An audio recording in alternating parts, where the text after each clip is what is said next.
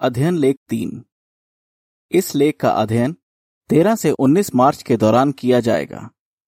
विषय, यहोवा आपको कामयाबी दिला रहा है। ये लेख उत्पत्ति उनतालीस के दो और तीन पर आधारित है, जहाँ लिखा है, यहोवा यूसुफ के साथ था और हर काम में उसे कामयाबी दे रहा था। गीत तीस, यहोवा मेरा परमेश्वर, पिता और दोस्त। एक झलक। शायद हमें लगे कि जब हम कोई मुश्किल पार कर लेंगे, तभी हम कह पाएँगे कि हम कामयाब हो गए हैं। पर क्या आप जानते हैं कि जब हम किसी मुश्किल से गुजर रहे होते हैं, हम तब भी कामयाब हो सकते हैं?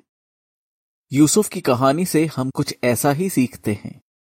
जिस तरह मुश्किलों के दौरान यहोवा ने उसकी मदद की थी, उसी तरह वो हमारी भी मदद कर सकता है, और हम कामयाब हो सकते हैं। इस लेख में हम यही जानेंगे। पैराग्राफ एक और दो, सवाल क, जब हम पर मुश्किलें आती हैं तो हम हैरान क्यों नहीं होते? सवाल ख, इस लेख में हम क्या जानेंगे? हम यहोवा की सेवा करते हैं, इसलिए जब हम पर मुश्किलें आती हैं तो हम हैरान नहीं होते। बाइबल में भी लिखा है, हमें बहुत तकलीफें झेलकर ही परमेश्वर के राज में दाखिल होना है। प्रेषितो चौदह का बाईस। हम ये भी जानते हैं कि हमारी कुछ मुश्किलें नई दुनिया में जाकर ही खत्म होंगी। उस वक्त ना मौत रहेगी, ना मातम, ना रोना बिलखना, ना ही दर्द रहेगा। प्रकाशित वाक्य 21 का चार। यहोवा मुश्किलों को आने से रोकता तो नहीं है, लेकिन जब ये हम पर आती हैं तो वो हमें उन्हें सहने की ताकत ज़रूर देता है। ध्यान दीजिए कि पौलुस ने रोम में रहने वाले मसीहियों को क्या लिखा? सबसे पहले तो उसने उन्हें बताया कि वो और उसके साथी कौन कौन सी मुश्किलों का सामना कर रहे हैं। इसके बाद उसने कहा, जिसने हमसे प्यार किया, हम उसकी मदद से इन सारी मुसीबतों में शानदार जीत हासिल करते हैं। रोमियो आठ का पैंतीस से सैंतीस। इससे पता चलता है कि हम यहोवा की मदद से मुश्किलों के दौरान भी कामयाब हो सकते हैं। यूसुफ के साथ भी कुछ ऐसा ही हुआ। आइए देखें कि जब उस पर मुश्किलें आईं तो यहोवा की मदद से वो कैसे कामयाब हो पाया? और आज जब हम पर मुश्किलें आती हैं तो हम कैसे कामयाब हो सकते हैं? जब अचानक हालात बदल जाएँ। पैराग्राफ तीन, सवाल, यूसुफ की ज़िंदगी कैसे अचानक बदल गई? याकूब अपने बेटे यूसुफ से बहुत प्यार करता था। इस वजह से यूसुफ के बड़े भाई उससे जलते थे। और जैसे ही उन्हें मौका मिला, उन्होंने उसे कुछ मिद्यानी व्यापारियों के हाथ बेच दिया। वो व्यापारी उसे उसके घर से सैकड़ों किलोमीटर दूर मिस्र ले गए। वहाँ उसे एक बार फिर बेच दिया गया। इस बार पौतिफर को, जो फिरौन के पहरेदारों का सरदार था, यूसुफ की ज़िंदगी पूरी तरह बदल गई। एक वक्त पर जो अपने पिता का चहेता था अब मिस्र में एक दास बनकर रह गया था। पैराग्राफ चार, सवाल, हमें किस तरह की मुश्किलों का सामना करना पड़ सकता है? बाइबल में लिखा है, मुसीबत की घड़ी किसी पर भी आ सकती है। सब उपदेशक नौ का ग्यारह। ये बात कितनी सच है। कई बार हम पर ऐसी मुश्किलें आती हैं, जो दूसरे इंसानों पर भी आती हैं। पहला कुरिंथियों दस का तेरह। लेकिन कभी कभी हम पर इसलिए मुश्किलें आती हैं क्योंकि हम यीशु के चेले हैं। जैसे कई बार हमारा मज़ाक उड़ाया जाता है, हमारा विरोध होता है, और कई बार तो हम पर जुल्म भी किए जाते हैं। पर चाहे हम पर कैसी भी मुश्किल आए, यहोवा की मदद से हम कामयाब हो सकते हैं। आइए देखें कि उसने मुश्किलें सहने में यूसुफ की कैसे मदद की। पैराग्राफ पाँच, सवाल। यूसुफ की कामयाबी देखकर पोतिफर क्या समझ गया? उत्पत्ति उनतालीस के दो से छह में लिखा है, मगर यहोवा यूसुफ के साथ था, इसलिए वो हर काम में कामयाब होता गया, और उसे अपने मिस्री मालिक के घर में कुछ जिम्मेदारियाँ दी गईं। उसके मालिक ने भी गौर किया कि यहोवा यूसुफ के साथ है, और यहोवा हर काम में उसे कामयाबी दे रहा है। यूसुफ का मालिक पोतिफर उससे खुश था। और वो पौतिफर का खास सेवक बन गया। पौतिफर ने उसे अपने घर का अधिकारी बनाया और अपना सब कुछ उसके जिम्मे सौंप दिया। जब से यूसुफ को उस मिस्री के घर का अधिकारी बनाया गया, तब से यहोवा यूसुफ की वजह से उसके घर पर आशीषें देने लगा। इसलिए चाहे घर में हो या बाहर, जो कुछ पोतिफर का था, उस पर यहोवा की आशीष बनी रही। एक वक्त ऐसा आया कि पोतिफर ने अपना सब कुछ यूसुफ के जिम्मे सौंप दिया। उसे किसी चीज़ की चिंता नहीं थी। वो बस इतना जानता था कि उसके सामने खाने में क्या परोसा जा रहा है। यही नहीं, यूसुफ अब दिखने में भी बड़ा सजीला और मज़बूत कद काठी का हो गया था। पोतिफर ने ध्यान दिया कि यूसुफ बहुत बुद्धिमान और मेहनती है। वो इसकी वजह भी समझ गया, यही कि यहोवा हर काम में उसे कामयाबी दे रहा था। फुटनोट बाइबल में सिर्फ़ चंद आयतों में बता दिया गया है कि गुलामी में बेचे जाने के बाद यूसुफ के साथ क्या क्या हुआ। लेकिन यह सब होने में कई साल लग गए होंगे। फुटनोट समाप्त। कुछ समय बाद पोतिफर ने यूसुफ को अपना खास सेवक बना लिया और फिर उसे अपने घर का अधिकारी भी बना दिया। यूसुफ की वजह से पोतिफर की धन संपत्ति और शोहरत बढ़ती चली गई। चित्र शीर्षक। जब यूसुफ मिस्र में पोतिफर का गुलाम था तब भी यहोवा ने उसे कामयाबी दिलाई। पैराग्राफ छ सवाल, यूसुफ के साथ जो हो रहा था, उस बारे में उसे कैसा लग रहा होगा? अब हालात को यूसुफ की नज़र से देखने की कोशिश कीजिए। वैसे तो पोतिफर के घर में यूसुफ के पास कई अधिकार थे, पर क्या वो यही चाहता था कि पोतिफर उसकी मेहनत पर ध्यान दे और उसे इनाम दे? वो तो बस अपने घर लौटना चाहता होगा, अपने पिता के पास जाना चाहता होगा। आखिर था तो वो एक गुलाम ही। वो भी एक ऐसे आदमी का जो यहोवा की उपासना नहीं करता था। लेकिन यहोवा ने ऐसा कुछ नहीं किया कि पौतिफर यूसुफ को आज़ाद कर दे। उल्टा आगे चलकर तो उसे और भी मुश्किलें सहनी थी। जब हालात बद से बदतर हो जाएँ। पैराग्राफ सात सवाल। यूसुफ के हालात कैसे बद से बदतर होते चले गए? उत्पत्ति अध्याय उनतालीस में बताया गया है कि पोतिफर की पत्नी यूसुफ पर डोरे डालने लगी। वो यूसुफ से बार बार कहती कि वो उसके साथ सोए, लेकिन यूसुफ उसे हर बार मना कर देता। एक दिन उसे इतना गुस्सा आया कि उसने यूसुफ पर बलात्कार करने का इल्ज़ाम लगा दिया। उत्पत्ति उनतालीस के चौदह और पंद्रह में लिखा है तो वो ज़ोर ज़ोर से चिल्लाने लगी और उसने अपने घर के आदमियों को बुलाकर कहा, देखो, उस इबरी आदमी ने क्या किया जिसे मेरा पति इस घर में लाया था? उसने हमारा मज़ाक बनाया है।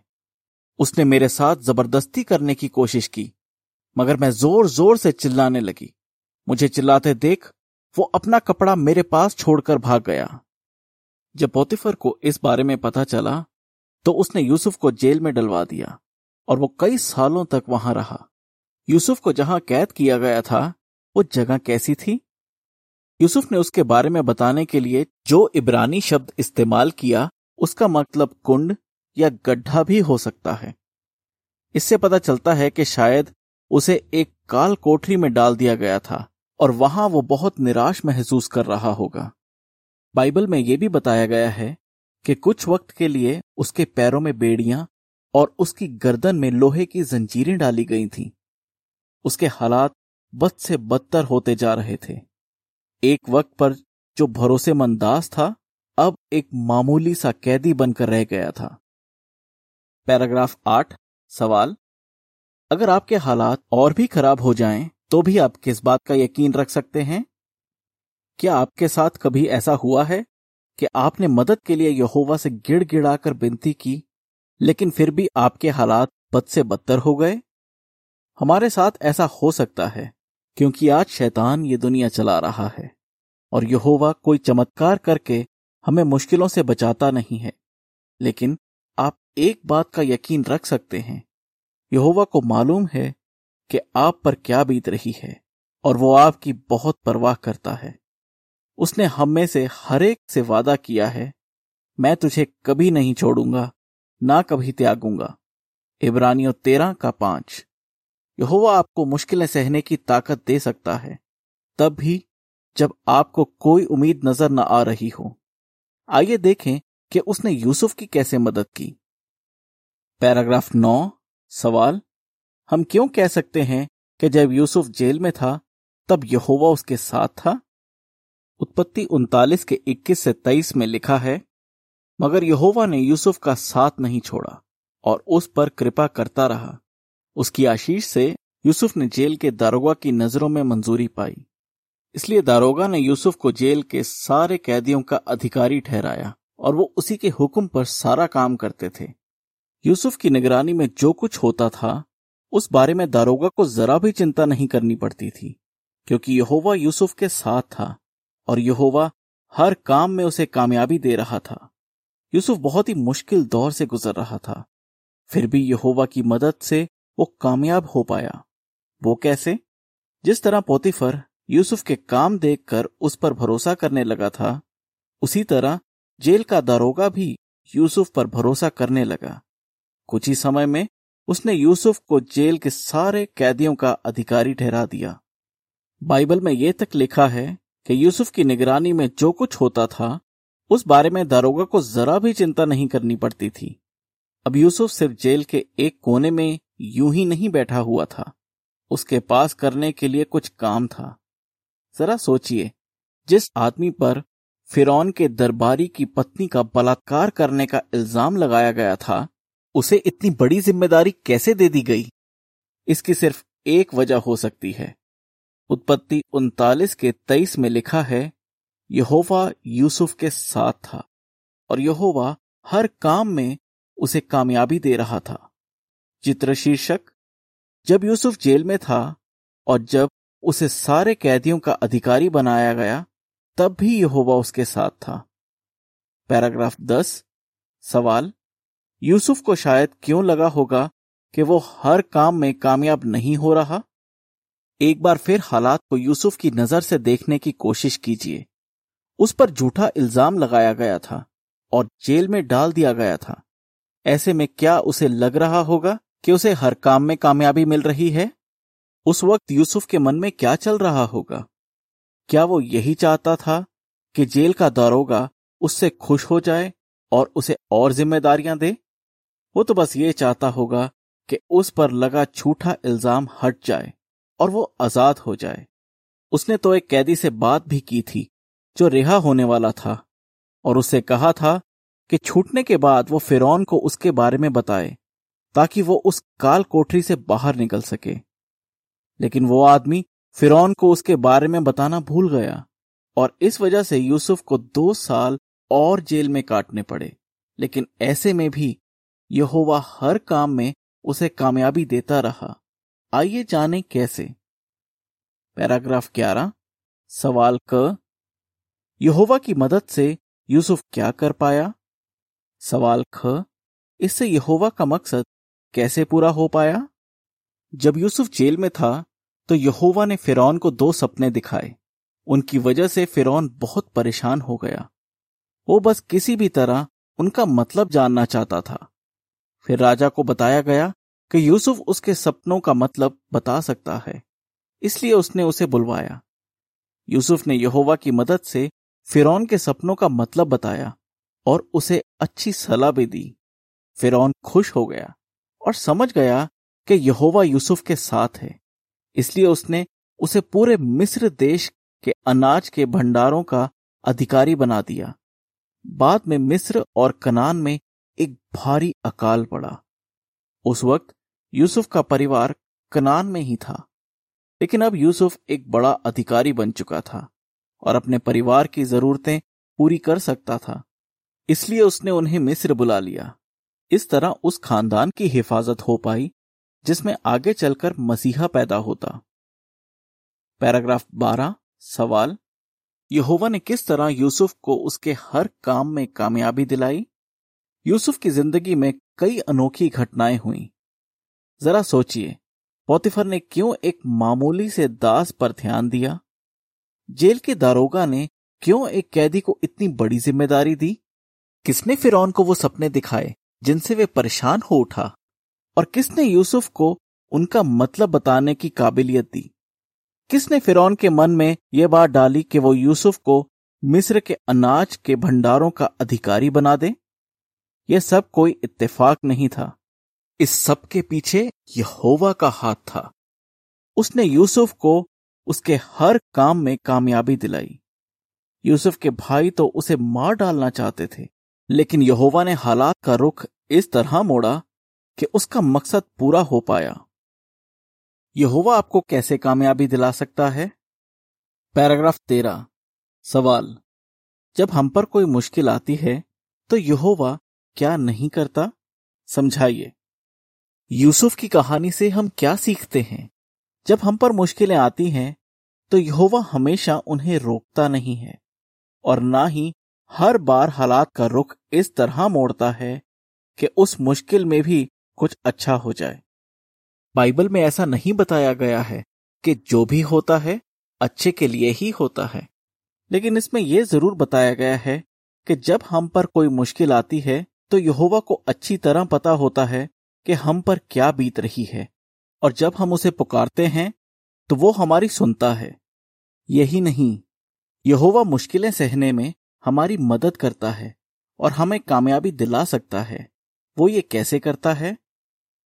पैराग्राफ चौदह, सवाल। जब हम पर मुश्किलें आती हैं तो यहोवा किस तरह हमारी मदद करता है?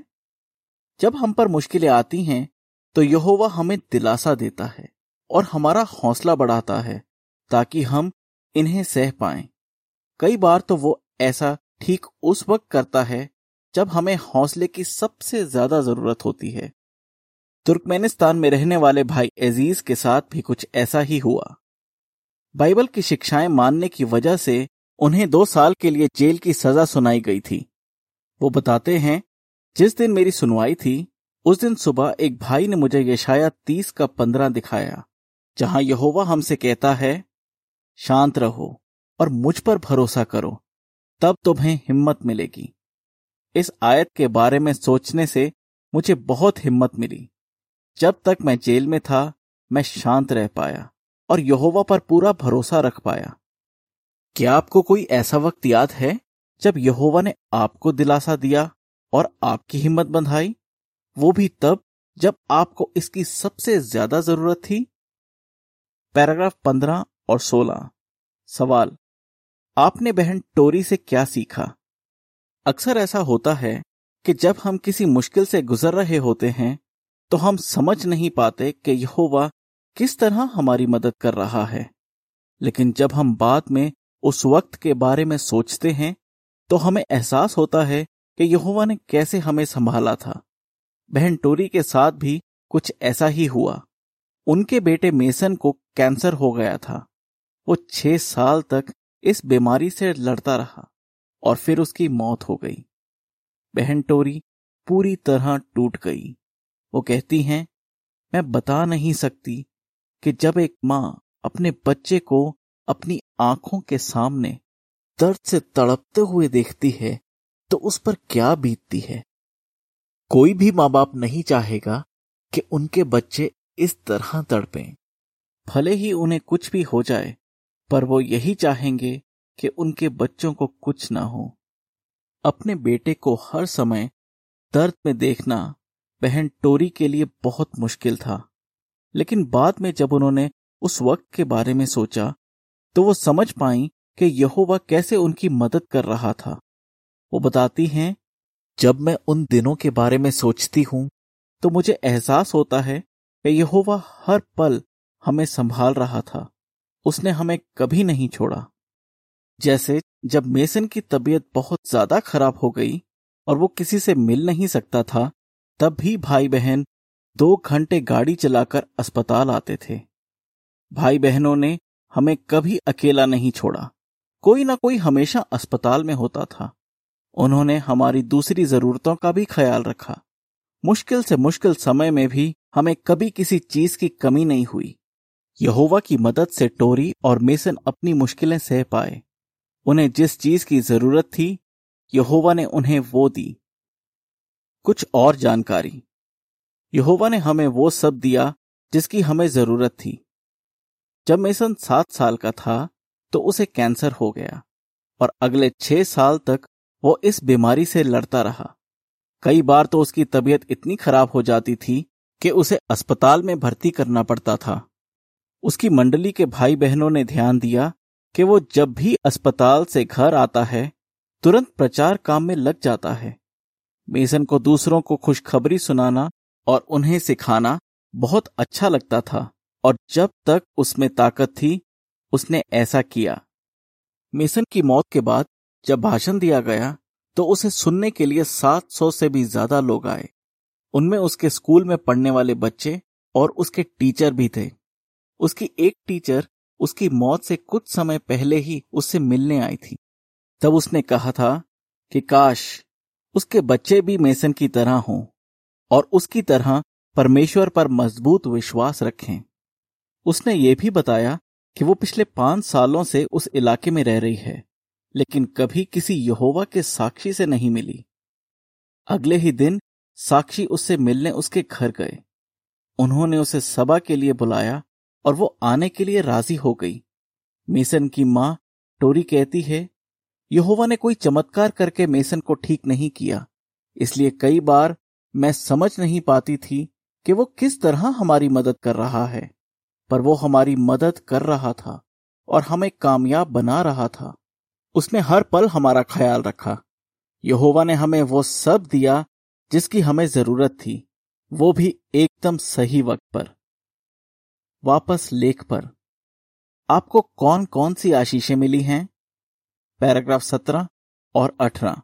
सवाल। मुश्किलों के दौरान हम क्या कर सकते हैं ताकि हम समझ पाए कि यहोवा हमारी मदद कर रहा है? भजन चालीस के पाँच में लिखा है हे यहोवा, मेरे परमेश्वर, तूने हमारी खातिर कितने आश्चर्य के कामों और मकसदों को अंजाम दिया है। तेरा कोई सानी नहीं।